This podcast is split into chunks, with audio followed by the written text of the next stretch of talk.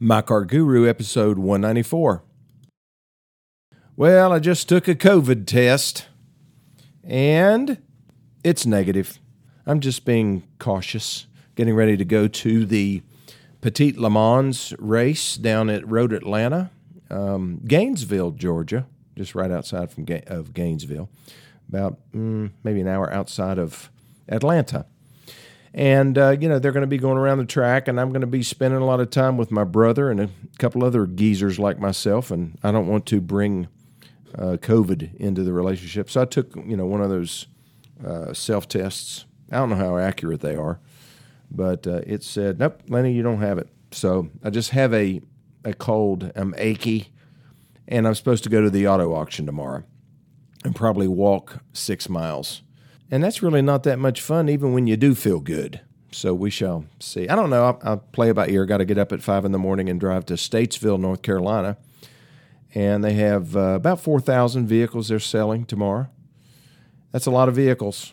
And uh, I'm anxious to see if prices are stabilizing at all. It just seems like everything is selling at, oh, anywhere from two to $3,000 over book value, retail book value. That's two or three thousand dollars more than what you should pay for it, and that's what I have to pay. And then I have to pay uh, a, a, buyer's fee, and that you know that could be anywhere from four hundred to six hundred and fifty dollars. Then I got to transport the vehicles back to Greenville. So by the time I get them here, get them uh, detailed, oil changed, you know, tires rotated, maybe new tires in some cases, then I could be easily four or five thousand dollars over what normal retail would be. And that doesn't sound like a good buying decision. So what I try to do is go to the auction uh, a couple times a month, just so that I can actually touch and feel the cars and maybe sneak in a good purchase every now and then. Because who I'm competing against most of the time are internet buyers.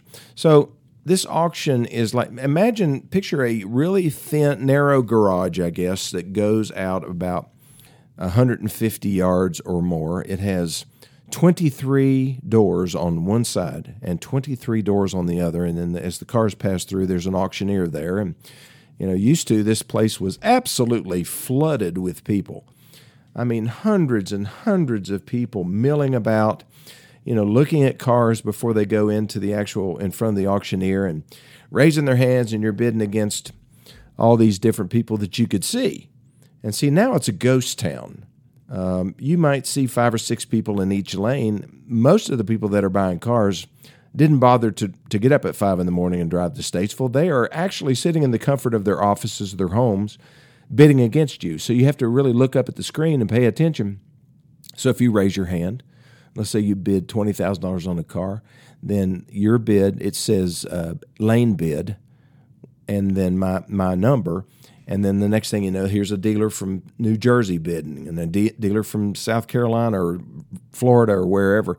And then I raise my hand again, lane bidder. And then you just, you know, you either get in or get out.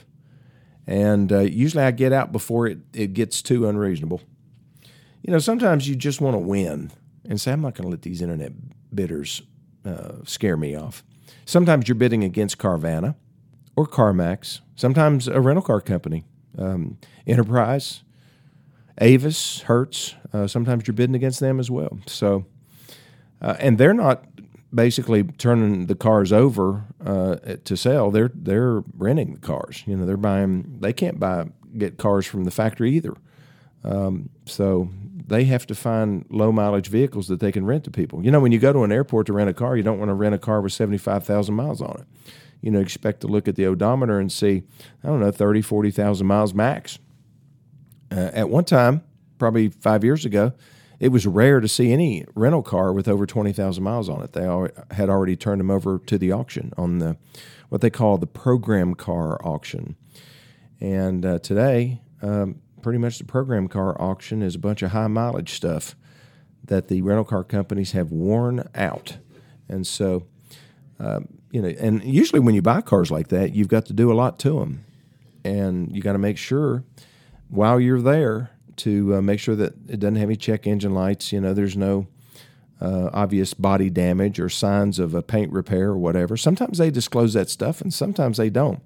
They have a fleet of inspectors that work at the auto auctions, and they go around. They're paid to do nothing but evaluate cars and, and rate them on a scale of one to five. And um, a five is supposed to be a perfect car. I've brought a number five cars back to the dealership to find out that they're not so perfect.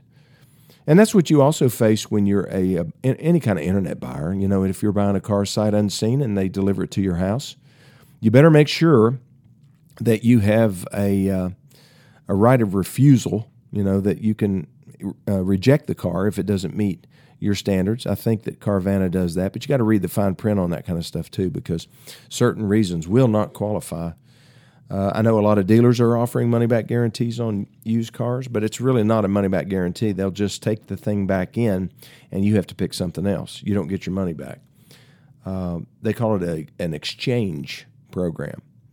So, uh, you know, it's, it's just so important to test drive the car first before you buy.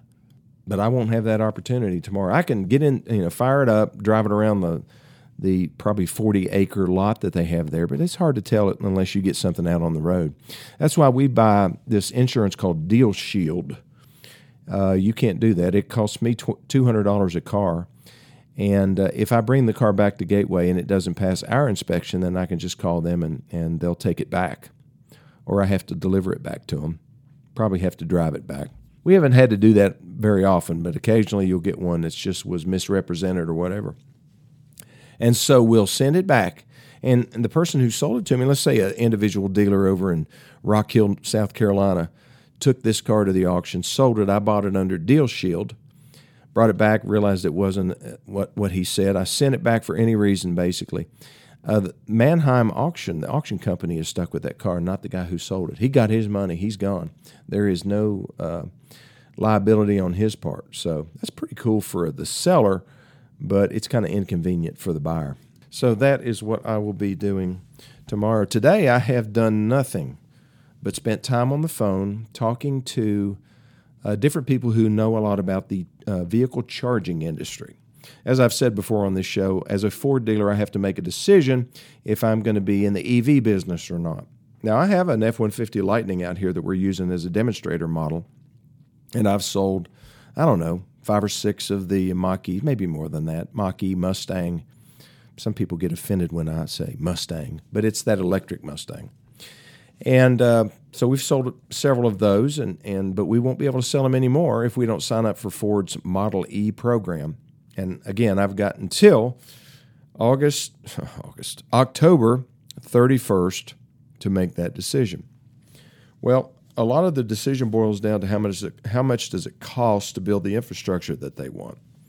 The infrastructure being a 120 kilowatt charging station on my lot that will have two cords coming out, so two cars can charge at the same time.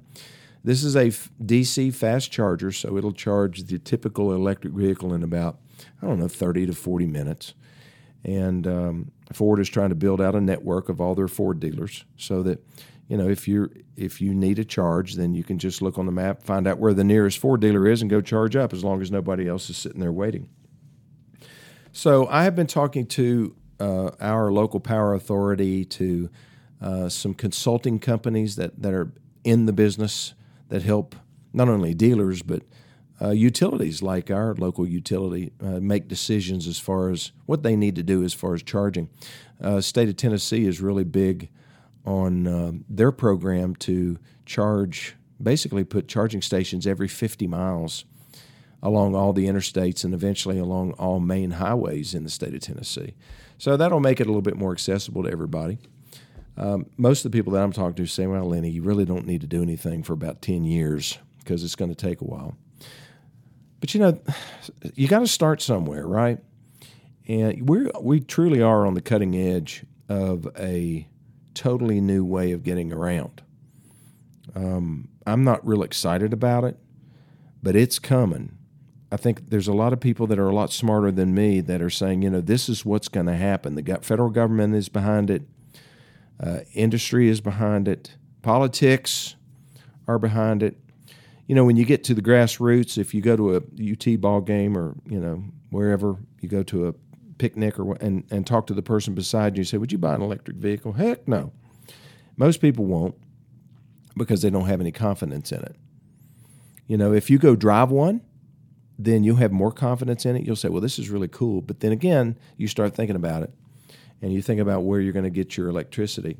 Most, most of the time, you're going to charge at home. And, you know, as long as you don't drive more than 300 miles in a day, you're good. You're good to go. Um, but if you drive a lot more than that, if you're on a trip or something like that, then you got to find uh, the, the, charging infrastructure. And you know, without that level of confidence, it's it's going to be a while. And, but it's coming. So, you know, I remember just reading about Henry Ford and, and the trouble that he, not really trouble, but the criticism that was leveled at him for his folly of the automobile. You don't need automobiles. The horseless carriage is a bunch of crap. But you know what he did? He persevered, and uh, he was at the cutting edge of the auto industry in, in the United States. There were other companies that had, you know, built cars before him. Mercedes Benz, I think, or Benz, Daimler Benz was the first actually produced a vehicle. I think Henry was second or third. But his um, turned out to be the most successful in the first part of the uh, 20th century. And, you know, the Ford Motor Company is still going strong. And now his uh, great grandson, great great grandson, is. Um, Bill Ford, and Bill is saying, okay, we're going to bet $50 billion. That's enough to bankrupt the company if it fails. But we're going to we're going to bid 50 basically bet 50 billion dollars on this industry and we're going to build these plants and you will buy them. At least that's what he's saying. And I hope they do because I'm a Ford dealer. Now Nissan, I'm also a Nissan dealer. Nissan is taking a, a much uh, I don't know, more level-handed approach. They're not forcing the dealers to make a choice. They're they're just going to send you EVs. Our uh, new Ariya uh, SUV, I guess you would call it. It comes in two. It's either front-wheel drive or, or all-wheel drive, and it's a uh, maybe a Ford Edge-sized vehicle. Toyota Highlander is a good uh, comp- comparable vehicle, I guess. And it is um, going to be uh, available starting, I think, in as far as the demo is concerned, it's going to be available to drive in December, and they'll start selling them next year. Now, as far as quantities are concerned, they're not revealing that yet. I think they're they're hoping they can sell about fifty thousand of them a year, and that's pretty small in terms of uh, total volume compared to what Tesla does and so forth. But it's a, a step in in the EV direction they're not really talking about hybrids and, and um, more electric vehicles now, but they will. There's some automakers that are a lot more into this than others. Ford is is really jumping in with both feet, so we'll see what happens. Okay, I'll take my first break and I'll be back here in just a second. I discovered something pretty cool this weekend. You know, if you have an old car, um, something that maybe it's an antique, um, maybe it's a your personal daily driver. Maybe it's not an antique, you know, a 2015 model or something, but you really like it. And you know, you you go through the car wash or you hand wash the car, you keep the interior looking spotless, but then when you put it up on a lift, you see how nasty the underneath of the car is. I mean, there's a lot of wear and tear that goes on under there. Well, you know, you can get a pressure washer and, and wash things off, but even when you do that, it still doesn't look that good. Uh, it, do, it definitely doesn't look new. Well, there's this new technology. Well, I call it new. It's new to me. It's been around for uh, actually since the 60s in, in a lot of different and major industry, but it's never been available on the consumer level. And that's called dry ice cleaning. So you know what dry ice is, right? I mean, it's it's not water, it's not H2O, it's CO2 that has been frozen basically. It's solid CO2. And so there are these companies that make these machines that are driven by a compressor, and you put dry ice crystals in it, and it blows through with high pressure through a hose, and you use that to clean car parts. Now, I saw a couple demonstrations online, and this is something that I am seriously considering doing as a part of my overall business. You know, over the next few years, well, we really don't know how long it's going to be, but let's say the next 15 to 20 years, um, they anticipate that 40% of all vehicles sold will be electric. Well, they don't have an, an, internal combustion engine, obviously. They don't have a traditional transmission. They have an electric motor and a battery. And so the volume of, of actual mechanical businesses being done in a typical car dealership is going to go way down. So we're going to have to find other ways to generate revenue. And really, there are many other industries out there that support the auto industry. Um, you know, we don't do a lot of detailing except for ourselves. In other words, when we trade for a car, we put it in our detail shop and we wash it and wax it and do all the, you know, clean the interior, vacuum, uh, shampoo the carpet if necessary. Uh, we do a lot of that stuff ourselves. Replace windshield, or we don't replace windshields. We pay somebody else to do that. We pay somebody else to fix the wheels, and uh, you know to to repair tears and fabric and stuff. Well, we may have to bring all that stuff in house because a big chunk of our business is going to be going away. I see dry ice cleaning as a way to do that. Now, this, folks, if you look at it on video, you'll be amazed at how it will turn the underside of your car into, well, basically a brand new car like it just came off the assembly line. Uh, what does it cost? Well, it's not cheap. And I don't know how many different businesses are doing this in your area, but you need to definitely investigate it if you're like redoing a, an antique car. I had a guy show me a 1966, uh, what was it, a Pontiac GTO, and it, you know, it was decent. It was not a really high quality restoration. It looked good. It passed the 20 foot uh, test, but when you got closer than that, you could see the flaws. But still, you know, it's a it's a twenty twenty five thousand dollar car. I'm sorry, it was not a GTO. It was a Le Mans. If it was a GTO, it'd be a $50,000 car. Okay, so now that we have that clarified.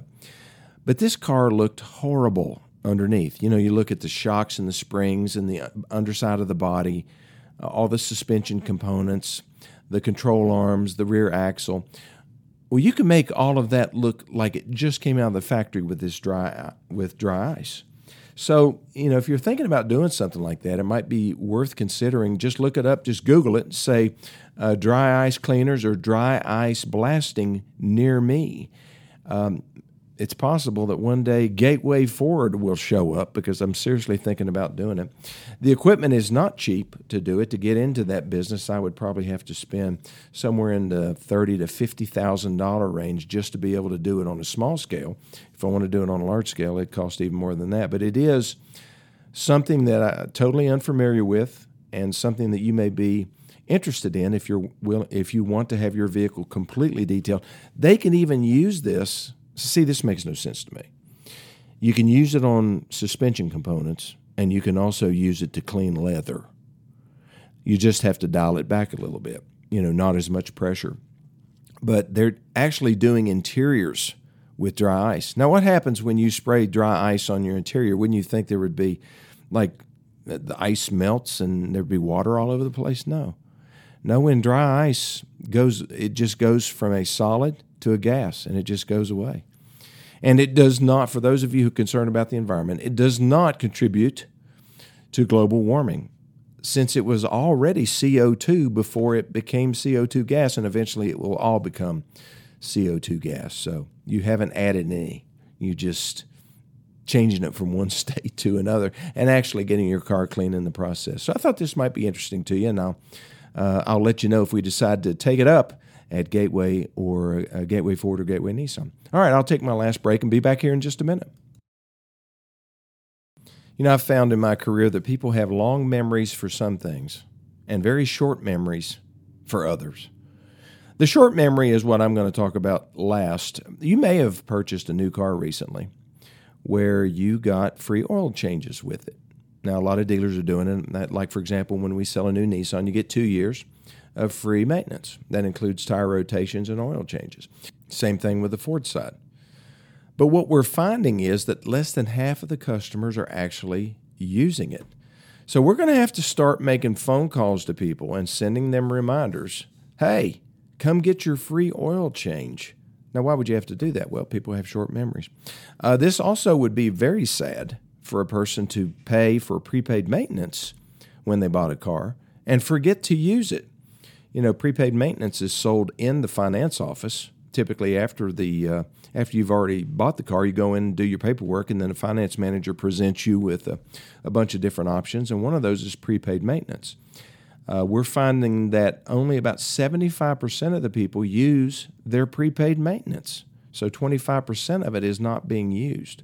So again, we're going to do an all hands on deck effort to get people to come in and use. Of course, if somebody you know bought a vehicle from us and they live uh, you know in Knoxville, they may not want to drive to Greenville to get their free oil change, and I understand that. But that that's not who I'm talking about. I'm talking about the people who are local. So if you got a free maintenance package um, in your you know when you bought your new vehicle from whoever, whomever, um, or if you paid for prepaid maintenance, for goodness sake, use it take advantage of that benefit because it's a good one. And then, uh, you know, think about that the next time you buy a vehicle, uh, whether you really need to buy prepaid maintenance because, you know, if you do the math, sometimes it does not work out. The only thing you're doing is paying interest in your car loan, you know, on oil changes. And I'm not sure that makes that much sense. But anyway, thank you for listening to this edition. Sorry about my head cold. I sound a little horsey, but at least I passed my COVID test. It was negative.